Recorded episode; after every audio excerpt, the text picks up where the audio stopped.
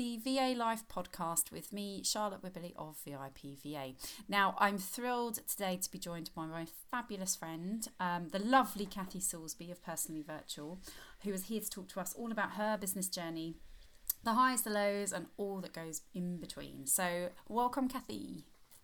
Hi, Charlotte. Thanks for having me on.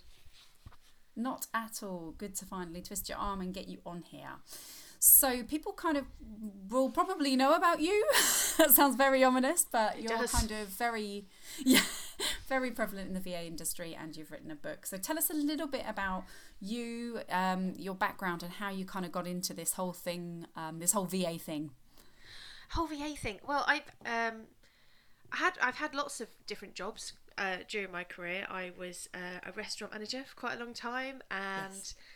Uh, worked in recruitment. And I then fell into being a PA pretty much by accident, really.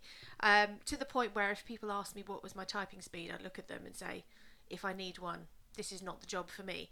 Um, you know, secretarial skills pretty low, but uh, I, I'm good at organising people, and that's the part of being a PA that I absolutely loved. You know, making sure people could do their stuff and do their stuff brilliantly, and not have to worry about well, will this meeting fit there, and how can I get from there to there.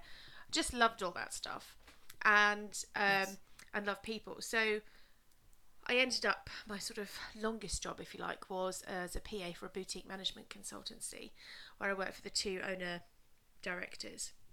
And I did that. I can't actually. I keep trying to add up the years, and it can be anything between ten and fifteen because maths is not my strong point. But I did that for a long time, anyway. Excuse me. Both um, out here in Beaconsfield, and then we moved um, as a company. We moved into London, so I helped organise an office move, which was also great fun. Um, and then when that ended, I ended up with a self-employed, not self-employed. What am I talking about? It's kind of weird hybrid employed job for one of the owners of that company and somebody else. I was still a PA, but I was home based. Um, I used to go into London for the odd bit and to her house for the odd meeting, but mostly home based. Um, and then that was coming to an end. I could see it. She wanted me full time and wanted me to go back into London. I didn't really fancy doing doing that again. Um, I got dogs by this point. I didn't really want to be out of the house for twelve hours and paying five grand on a season ticket. So Yes. started to hunt for something else and just couldn't find anything that tickled my fancy. It was either not paying enough money or it involved going into London, and I just felt myself a bit stuck. So where do I go from here? And had I'd seen this sort of VA thing, and the first time I thought about it, I went, "Oh no, couldn't do that. Oh no, far too scary. He would Not do something me. that Yes, stupid?" no. exactly. Terrifying not having a salary. Run away, run away. um, and the second time, I actually gave it a bit more considered thought and talked to the lovely Claire Clark, um, who I vaguely knew at the time through dog walking, and I basically made her tell me everything about it during the course of a dog walk. And she then introduced me to a few other VAs who have a meetup around here. They all go out for a coffee, and I kind of went, "My God, people are doing this. You know, people are." are making a living from this and it and it kind of works and that blew me away so i decided there and then to start and initially started around my full-time job so i'd do evenings and weekends and i'd pick up the kind of work you can do evenings and weekends. I did a lot of scanning let me tell you on my living room floor uh, with my printer. A lot of scanning a lot of data entry because obviously you can only do you know you can, it's difficult to do diary management when you're not available through the day. Um, and it started from there. So yeah, it was uh, October 14, I think. Um, and then I was, I left one job deliberately as the business built up, and then was made redundant from the other one a few months later, which was slightly sooner than I had planned. So that was a bit terrifying. But I was full time in the business from kind of summer 15, and haven't looked back really. Yeah. Amazing, amazing, and it's it's so true. I know that you're kind of outside of London as as I am, and um, a commute and a season. Well, a commute is a pain, and the season ticket is crazy. I think your season ticket's way more expensive than mine. I think mine's Yeah. about four grand, but it's just it's it's it takes so much off of what you your earning Yeah. pe- potential is in London. But more than that, yeah, the flexibility I guess that it allows you to be able to sort of be your own boss. And you mentioned your lovely dogs. Um, to be able to kind of be around more for them and do what you want to do. You just can't, it's impossible really to find a job, an employed role that will give you that sort of, um, that level of flexibility that you need. Exactly. Um, yeah. Mm. So mentioning the dogs then, you've got two very characterful dogs. I talk, do. Talk Yes. to us a little bit about um, what a typical day in your uh, your life looks like. Um, so I'm kind of an early morning person. I so I actually end up working what you would think of as a pretty normal working day, just because it happens to work for me. So I'm so this morning I was out in the woods by seven with the dogs, did a, an hour's walk, came back, got myself organised, and I was at my desk for half eight. Um, and that's pretty standard for me. In the winter, when it's dark early, I might switch a little around a bit. So I do a long walk in the middle of the day rather than one at either end. But by and large, my body clock has me out of bed at six. So, and I'm pretty good at functioning early in the morning. I don't want to be picking up complicated work at four because I'm pretty much done by then. Yes. I'll do Yeah. stuff, but it has to be things that don't involve a huge amount of problem solving or concentration, you know. So I actually will usually try and book coffees with people about that time because Yeah. um, meeting up with people energizes me. So it's a good it's a good time for me to do that. Mid mid to late afternoon nap time. Yeah, yeah, nap or coffee. Yeah, Yes. one or the other. Hmm. No, that ma- that makes sense, and I think yeah, I love that you kind of have a sort of almost a summer plan and a winter plan, Yeah. just around around the daylight. Yeah. Seasonal working plan around dog walking. It's mental. But Yeah. I think, but I think that's got to be one of the benefits of running your own business is like finding that flow that works for you and going, well, yeah, maybe maybe a nine to five does work, and you know, knowing that you don't have to do that, but maybe Yes. that does fit into your life. Or equally, if you've got kids doing a nine to three, or you know, if you're running Yeah. around ragged around other things, then going well, actually, as you did when you started doing more sort of evening-y, what can I pick up that I can fit in non-traditional working hours? It's kind of different options there. Yeah, you Um, can just flex it. And I think I have a friend, and we just laugh at each other because we are so polar opposite. And she is not a morning person. I mean, not by any stretch a morning person. But and she will start. She's studying for a master's or a PhD or something insane, and she'll say, "Oh yes, I'm just cracking on with this essay." And I'm like, "It's nine o'clock at night. I'm getting ready to go to bed. What's wrong with you?" but everybody has their own body rhythm, and I think as long as you know it and you understand it and you can work to it, uh, you just have to make and that's the beauty of being self-employed you know funnily enough most employers won't buy that actually i'm at my best at nine o'clock at night can i start then you know, uh, no really you can't no in the office at nine thank you very much Not Yeah. possible. Yes, nine to five, and then leave, please. nine to five is actually quite a short day isn't it really i don't think i ever worked an an actual nine to five 8.30 to 5.30 more like probably yes, I was just going to to say yes. But being Yeah. a city PA, it was it was definitely longer than that. And then Yeah, on the, nine to then on five then on like the a dream. BlackBerry on the way oh, home. oh god yes oh the blackberry do you remember a Remember blackberry the BlackBerry? I love the BlackBerry. I wanted I- one for ages, and then I got one and hated it. That's the one. Yeah. I was so envious, and then all of a sudden I got one. I'm like, okay, This my is life is not my own. I used to hide mine in the airing cupboard of a weekend. Used to hide it in the airing cupboard. Mm. yeah, my boss used to have this really bad habit of sending. She'd have a brain dump of a Sunday night, and if I picked it up, I would then spend all of Sunday night fretting about how I was ever going to make this work on Monday, and it just used to stress me. So yeah, I used to hide it in the airing cupboard. That well-known place where nobody can get in touch with you. Exactly. Oh, brilliant. And so, obviously, like thinking about your background, you've done quite a few different employed roles in your Oh, time. yes. Um, and now you're running your own business as a business owner. So, like, how's that? most days terrifying. uh, it's terrifying and wonderful, and the things I love about it totally outweigh the things that I don't like about it, for sure. Yeah. Um, my favourite thing, because I'm a real people person, which sounds slightly bizarre when you think, oh, you're virtual, you work on your own. I don't work on my own.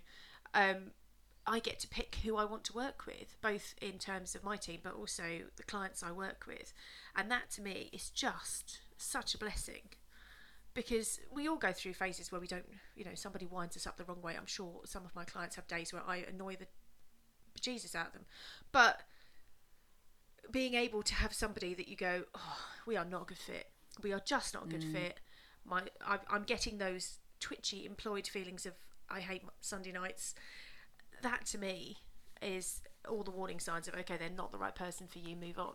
and that's happened a couple of times. I mean, not often. And the longer I go along, the more aware I am of the kind of people that work well with me and the kind of people that don't.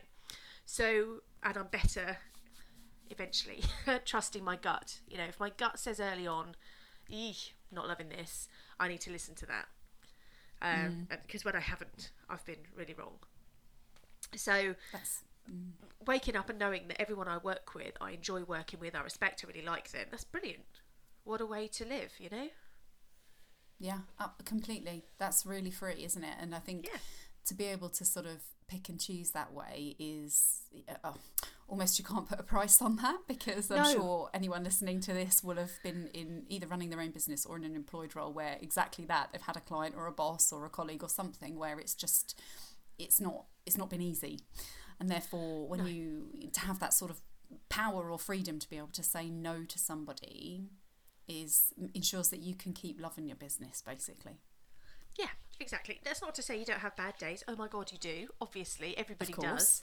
where it's all really boring, or it's all really difficult, or uh, you know, when you first start, I it really wasn't what I thought. Given that my last employed job was home based, I sort of, in a way, didn't think it would be as different as it was. And I think even that, I was probably the closest to a VA you can be without being one, and even I was completely dumbfounded by, by the difference in, in just the being employed versus not being employed. Hmm. Just stupid stuff. Intellectually, I knew that I was going to have to go and find work, but I didn't really factor in how that would feel and how challenging it can be sometimes to motivate yourself when there is, you know, no one's biting and you still have to turn up to your computer. No one's making you do it, but if you don't do it, that's going to continue and continue. It's, it can be really challenging, especially in the early stages. Yeah, and I guess that's that's a really interesting point. I guess in the early stages, as you say, you get into either the sort of downward spiral of going, no one's biting. I don't know how to reach people. I'll just give all of this up, which I think many people do do.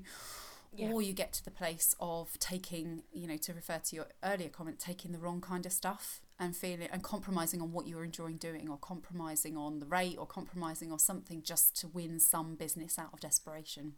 Yeah, yeah, exactly, exactly. And there is something about, um, you know, I, I don't think I ever took any really low. My very, very first client was almost before I'd set up, and he was somebody I knew, and he asked me to do something, and I said, well, I can't do this as part of my current boss's stuff because it's not to do with him. And he went, oh no, no, I realised that you'd have to do it like freelance, and I kind of, oh, oh freelance. Freelance, right? And I quoted him this rate, and God love him, he was buying blocks of time. And at one point, I said to him, "We I've been working about three years by this point, but I kept him at the same rate." I said, "Look, I I've sort of do this properly now, and the rate you're paying is, bears no resemblance to the rate anyone else is paying. And you've now got so many hours in the bank. I'm going to be working for you until I retire to clear this block of hours." and uh, and he's a really good guy. And we and he said, "Well, what are your rates now?" And I I sent him my my current rate card. And he went, "Oh, that's fine. So yeah, charge me that." I was like, "What?" He said, "Yeah, charge me that. That's that's your rate. Charge me it."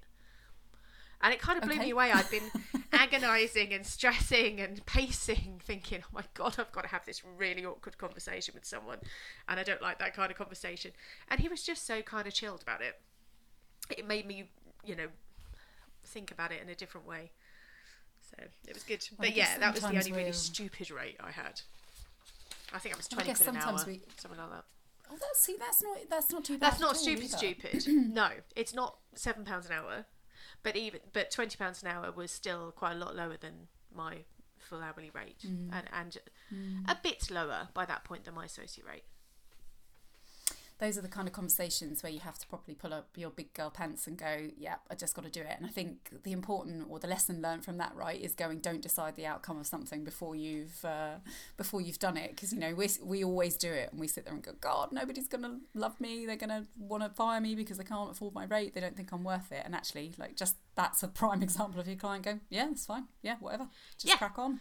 Not to say it'll always be like that, but it has been for me. The more I fretted about something, um, the easier it's been in some bizarre way. You know, price rises is, a, is an absolute. I've only done it um, twice, and each time I've sort of agonised over it and gone, "Oh my god, this is going to be awful." Um, and Kill me now. kill me now. Um, but I do try and keep when I'm talking about rates. What I've found is because I get quite kind of stressy about it. I'm quite careful to say the rate rather than my rate because somehow that depersonalization makes it much more of a business thing and much less of a you are paying me thing. Yes. That Yes. helps me. Um, and the same with invoicing, actually. I now send all my invoices via FreeAgent. And I find that so much more simple. I'd, I'd kind of be writing an email with the invoice every month going, oh, is this the right time to send it? Have I done anything that might have upset them in the last 12 Yeah, ludicrous things going through my head. And now it comes from a machine. It's really obvious it comes from a machine, although it's polite. You know, it's the same wording. It's just an invoice. It's a it's a transaction. It's not a do you like me today? Are you gonna pay me today? Because that's that's not work. That's me having a quiet weird meltdown about something completely irrational. So yeah, having having those systems in place that make it more functional and less personal, I think really help me have those difficult conversations. Mm. Well, it's it's just running it like a business and not like a sort of uh, side hustle or whatever that I can't think of a better term is. But I think yeah, as you say, making it making it more professional and running it like a business. The, like the business that you are, as opposed to kind of just yeah, as you say, taking it a bit personally or assuming it's about you, because in the end, it is a business transaction, and your clients are, you know, you're serving them as a business, not as a person. So, I think that that makes complete sense. Um, to touch briefly on kind of rates, thinking about you know your first client and um, industry rates, as you know, and as I suppose anyone listening to this would know, um, I and VIPVA are very passionate about kind of industry standards and making sure that people are running their businesses professionally and keeping both themselves and their clients safe. Um, kind of, what's your perception of the industry at the moment with regards to kind of where we're at with standards? You know, what we could be doing better. Um, are there, you know, can anyone be a VA? I don't Difficult think they question. can. Well, I don't think. I think it depends. Um, I've I really enjoy talking to people who are thinking about being VAs and giving them the lowdown on what it's like because um, I was lucky enough to have that when I started, and I think pay it forward. You know, so I'm happy to talk to anyone and say, this was what I expected. This was what I wasn't. You need to do this.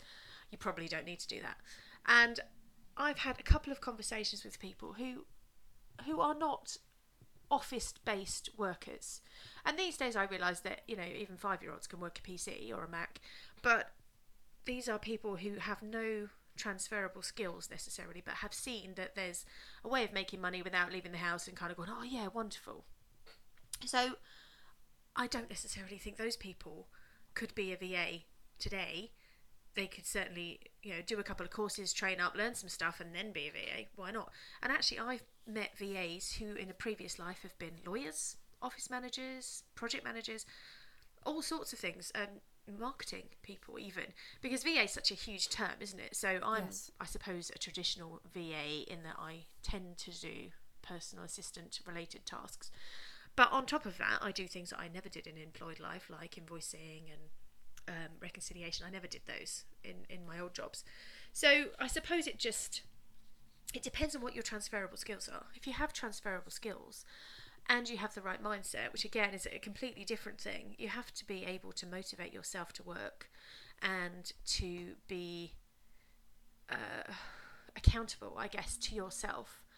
Uh, and I suppose what worries me about some VAs who are just doing it as a, and I hate this word, kill me now, a side hustle, is that they just want to do it for you know a month or two to make a bit of money to go on holiday, and they aren't giving the clients what they need in terms of accountability. You know, they're not delivering. They're not taking it seriously as a business. They are just, you know, treating it like a paper round effectively. And it's not.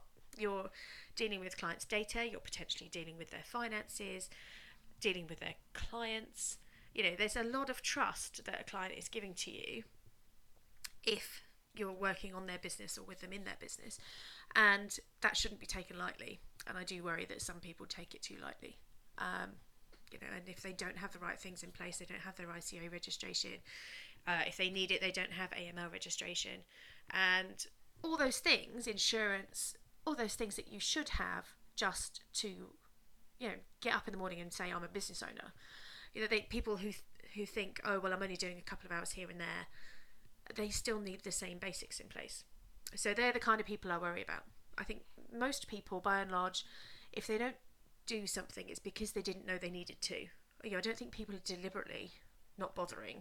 I think it's that possibly, you know, I, I can remember when um, GDPR came in and it was on the news like a day before the law came in. So many small businesses were like, "Oh my god, I never knew this was happening." and, oh my goodness! but you know, re- not reasonably sized businesses, but you know, I guess your small businesses who perhaps mm. don't do much reading. You know, they've been in business for forty years. They don't do a lot of. You know, they're they're not on business related groups or LinkedIn or or any of that stuff. It came as a real bolt out of the blue to them. Mm. But as a business owner, you're responsible for for keeping on top of some of those things that you know no one's going to come to you and say but you know, well the VAT man might you know HMRC aren't going to let you forget to pay money but apart from that no one's going to say this is a new law you need to follow it but you, you need to and there are lots of different you know industry bodies VIPVA for example for small businesses you've got you know, IPSE, Federation of Small Businesses, all those kind of groups, if you're part of them, they will feed you information. But if you're not, how do you know what's going on? Mm. And so that's what worries me about sort of unregulated or un unaccredited VAs, I guess. Well, it's really interesting because you know, without giving too much away, and we're only halfway uh, at time of recording, we're only halfway through our um, 2019 survey. But regulation and accreditation is something that is has been asked for by the industry as well. Um, and obviously, I think we do have an obligation to to share that kind of information about best practice and to make sure that um, VA business owners are make are putting in place their insurance and their contracts and their ICO registration. And you know it's it's not for fun. We don't say this kind of stuff because we know we want lots of people to spend lots of money unnecessarily. But it is about making sure that they are protecting themselves and their businesses and their clients businesses and are running them professionally so that something bad doesn't happen. And as you know even within our own sort of um, private mastermind group there have been people that have had fines off of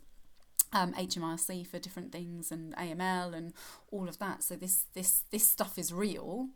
It's it's kind of just getting to a place of of sharing that information and trying to support people to run their businesses in the right way or to, to or to not do it and decide that actually the obligations that are there are prohibitive to them starting or running a a online business so maybe they need to think about something different there's lots to think about. I don't know how I'd survive um, without the sort of support of a group and having people there that have insights that I don't have, and you know, really creating that rounded picture of the industry for for me.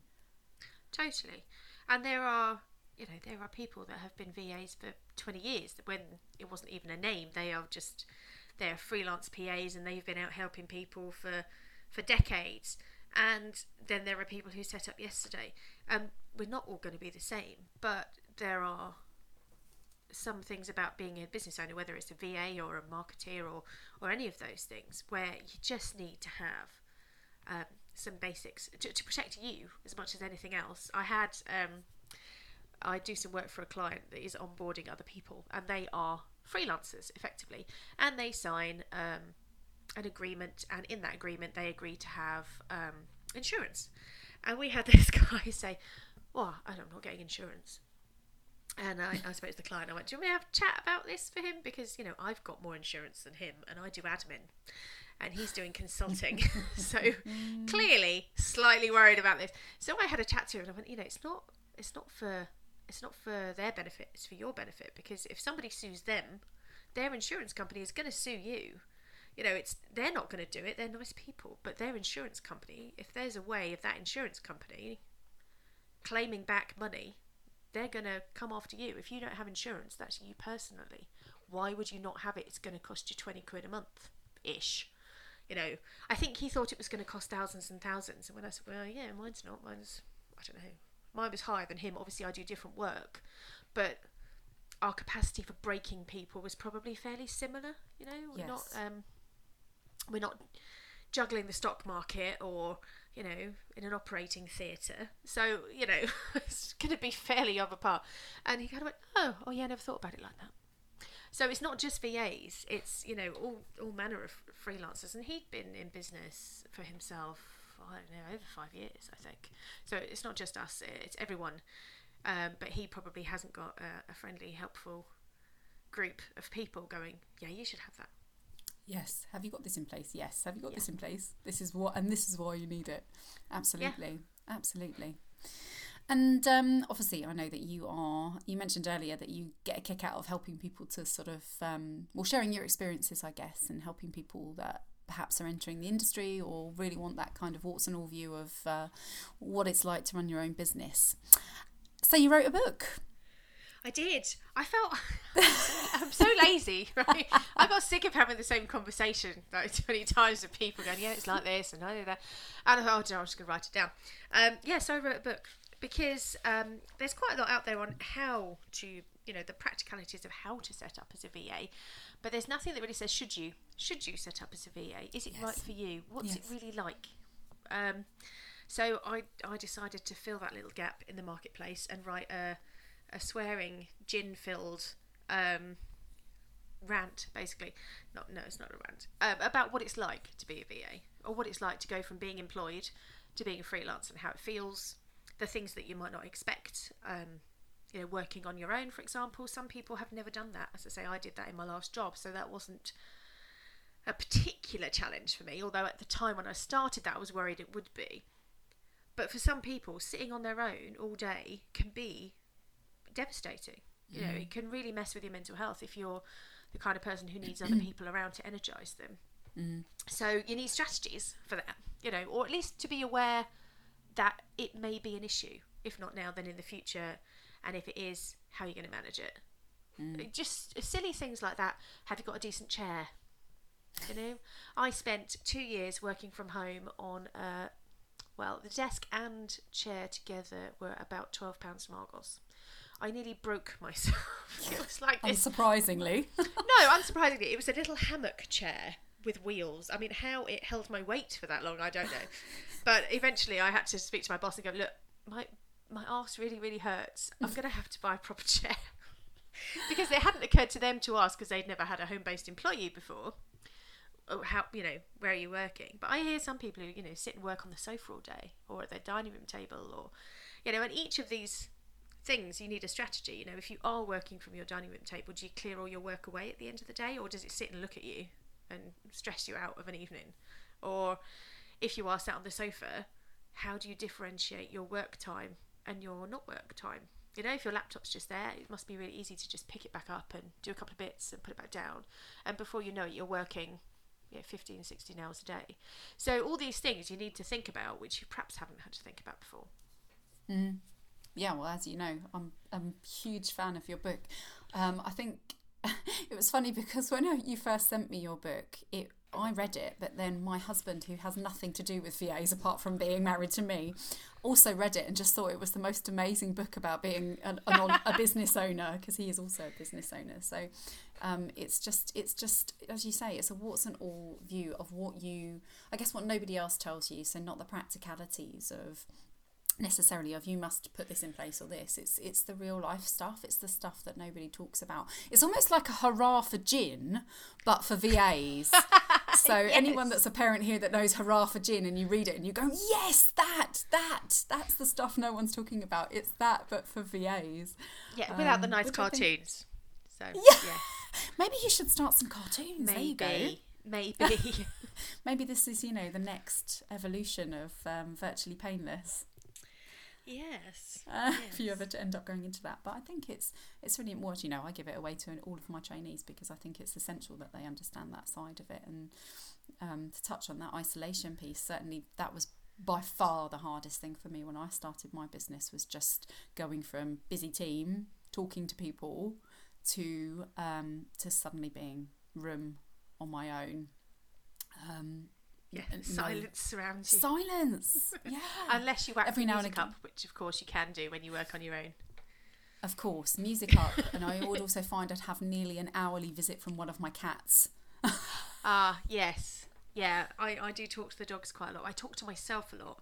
And that is actually quite bad because if I now go and work with somebody else, I can't stop talking to myself. so I do look like the village nutter. Um, and I've, I've got a client I'm going to go and work with for a couple of days over the summer. And I'm like, oh, I must just like zip my mouth. Do not mutter to yourself because it's um, it's kind of ingrained in me Yes. now. I can't stop. That's okay. That's, that's usually okay. But yes, mate, you need kind of a buffer on for when you're around other people. Yeah, like, or a gag, one or the yes, other. something.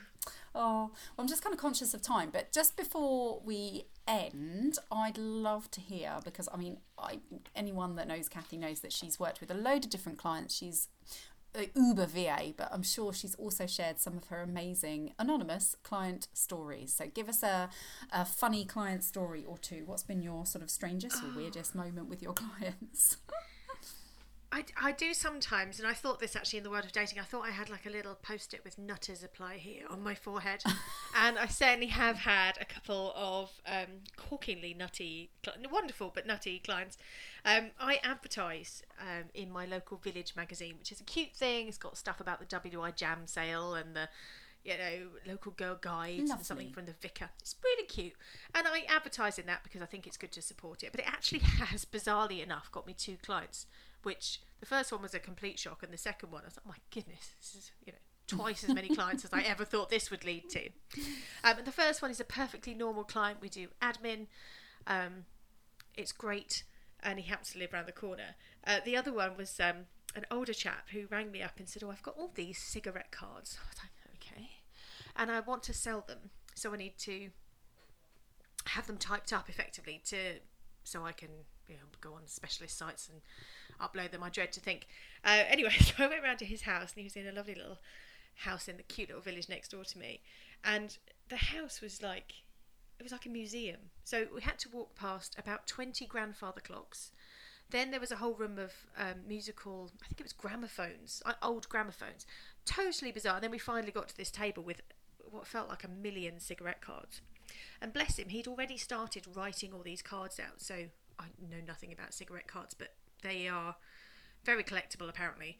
And they have um, like themes and certain ranges and you know i suppose a bit like stickers well, probably Yes. a tad more posh than your panini stickers but you know what i mean you, people collect them and they want a whole set and blah blah blah or they want a whole year or uh, anything to do with dogs whatever it may be so we'd started painstakingly writing these out and they had like a special code or something and then they had a you know a year and a month you know maybe four or five different things per card and he'd written pages and pages and pages of these things out onto A4 paper, and there were probably another 20 boxes oh still to do. And I said, one of the best things, I just think probably what you want is a spreadsheet because then you can sort it. So if people want a particular year or a particular kind, then they can sort it by whatever their thing is that they're looking for. And he cl- looked at me blankly. so I got my laptop out. I, you know, four seconds later, had a little spreadsheet with, you know, code, year, whatever the things were. He's like, whoa. And uh, yeah, What is this magic? What is this magic? And you know, you're like, I've, I've entered a world, I've entered a world. And he was very sweet. And then he said, well, of course, you know, back in the day, I used to have gals, gals in the typing pool that would do this for me. I'm like, oh, lovely, Bless. marvellous. Good. Yes. So glad I wasn't born in those times. Um, and then he, was, he said, uh, I said, well, you know, I can do this. You just have to, you know, give me the paper. I can take it away. I can do this, you know, as many as you want, whatever. Um, and he said, well, can I watch you do some? I was like, uh, if you want, yeah, okay. Um, so you know, I start sort of data entering this stuff in. Like, is he checking my typing speed or making sure I know how to work the spreadsheet that he didn't know what it was five minutes ago? It's all very surreal. Um, and then he said, "Oh, you know, I'll." I don't want to give you the originals of that. I like, that's fine. I'll take a photo. You know, you don't have to give me the originals in case something happens. So I took a photo of a couple of these sheets, and I'm like, this is not going to take me any time at all. Do you want to give me some more? No, no, no, that's fine. So I took these sheets, brought them home, entered them. It took oh about seven minutes. I mean, something ludicrous. And rang him up, said, right, I've done it. Here's the here's. I think I might have emailed him. I think he may have had email. I don't think he was that behind the times. I do think I may have emailed him. Um, and anyway, the long and short of it was, I, I said to him, "This is not going to be very cost effective. You've you got a grandchild that could do this for you? You know, for a fiver or something." because there's there's a lot of these cards. It's going to take a long time, and I don't know how much you're going to sell them for, but it's going to be a bit of a hit off your profit. I'm sure you know a small child would be happy to earn some pocket money. And uh, I don't know if he did that or he just decided it was far too much hard work. But yeah, I had to bill him for about seven minutes in the end. And then he said, Can I send you a check? And I was like, No, no, you cannot. I, it would take me longer to pay the check in by about four times than it the work took. Um, so he, he put some cash in an envelope through my front door. Bless him. I. And then I was sitting looking at this cash going, how do I work this on FreeAgent? Oh my god, my head is going to explode. do I? And I worked it out in the end. I just transferred it from another account because I was not driving to the bank to pay that in either. But yeah, it's right. But yeah, so the odd quirky non-corporate thing, but that's what makes the world go round, right? I was going to say that's what keeps it interesting, right? Yeah, you do not know what to expect. Anything You can have happen. no idea. And your next yeah. bizarre client could be just round the corner. Yes. Oh yay. Actually, I think I may have met her already.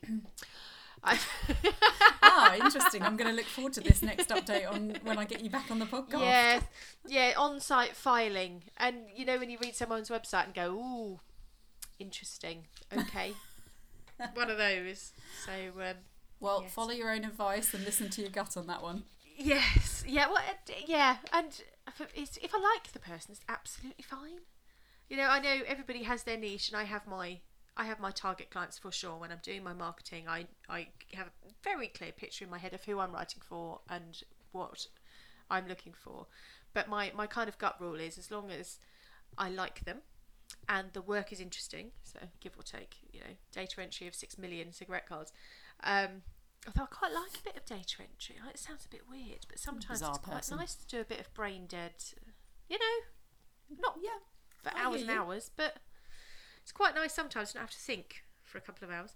Um, yeah, as long as I like them and they can pay the bills and I enjoy the work, then I'm kind of good with that. Yeah. It's, it's if I if I find their working style really really different to mine that I will run away screaming.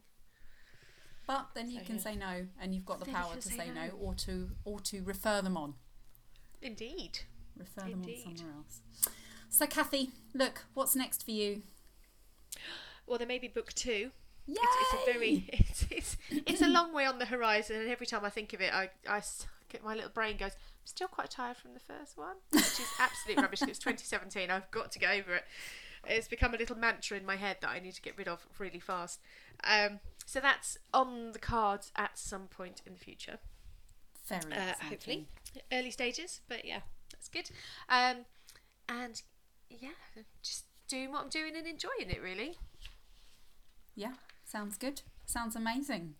You've had an exciting journey so far, and I can't wait to hear more funny client stories and um, insights. And um, we d- I can't believe on this podcast recording we didn't get um, stropping in there. No, and that's such an important part of my mental health management as well.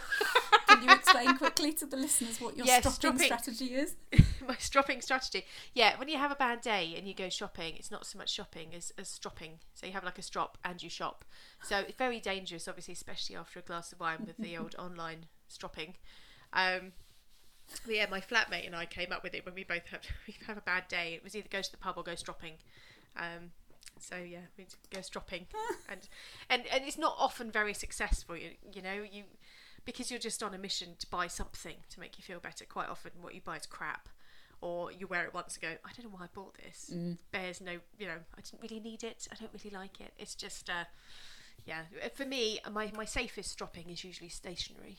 You know, nice pens, mm. nice notebooks. Yes, basically we need to up our rates and charge more just to cover the costs of our stationery oh, stropping. God, yeah. Stay stationary stropping. And um, the handbags are also good. Um, but yeah, I've seen your closet and I know that you have a penchant for uh, for handbag I've handbag culled buying. So as well. oh, That's my me. cold version. it was much worse before. I think. Marie Kondoed my house in January, so you saw it after the cull. It was a lot worse. Believe me. Well, look, um, thank you so much for taking time out to talk with me and us on this podcast today. Uh, there's been too many things we've covered to summarise right now, but um, it's been really interesting to get your kind of insights on starting a business, running running a professional business, how you kind of manage your clients, and yeah, just saying being able to pick and choose your clients and pick and choose what you do in business and how you work. It's it's liberating, and I think this will be really inspirational to people that are either thinking of starting or people that are already you know doing the doing the juggle struggle um, of, of running their online business so good luck with that second book I'll Thank be you kicking you up the bum to get it done. Um, Please do. and yeah come back on and talk to us about it when you've uh, when you've got more to say about it can't wait to hear Fabulous. I will. Thank you so much for having me. wonderful been a pleasure. thanks my dear chat soon bye Bye.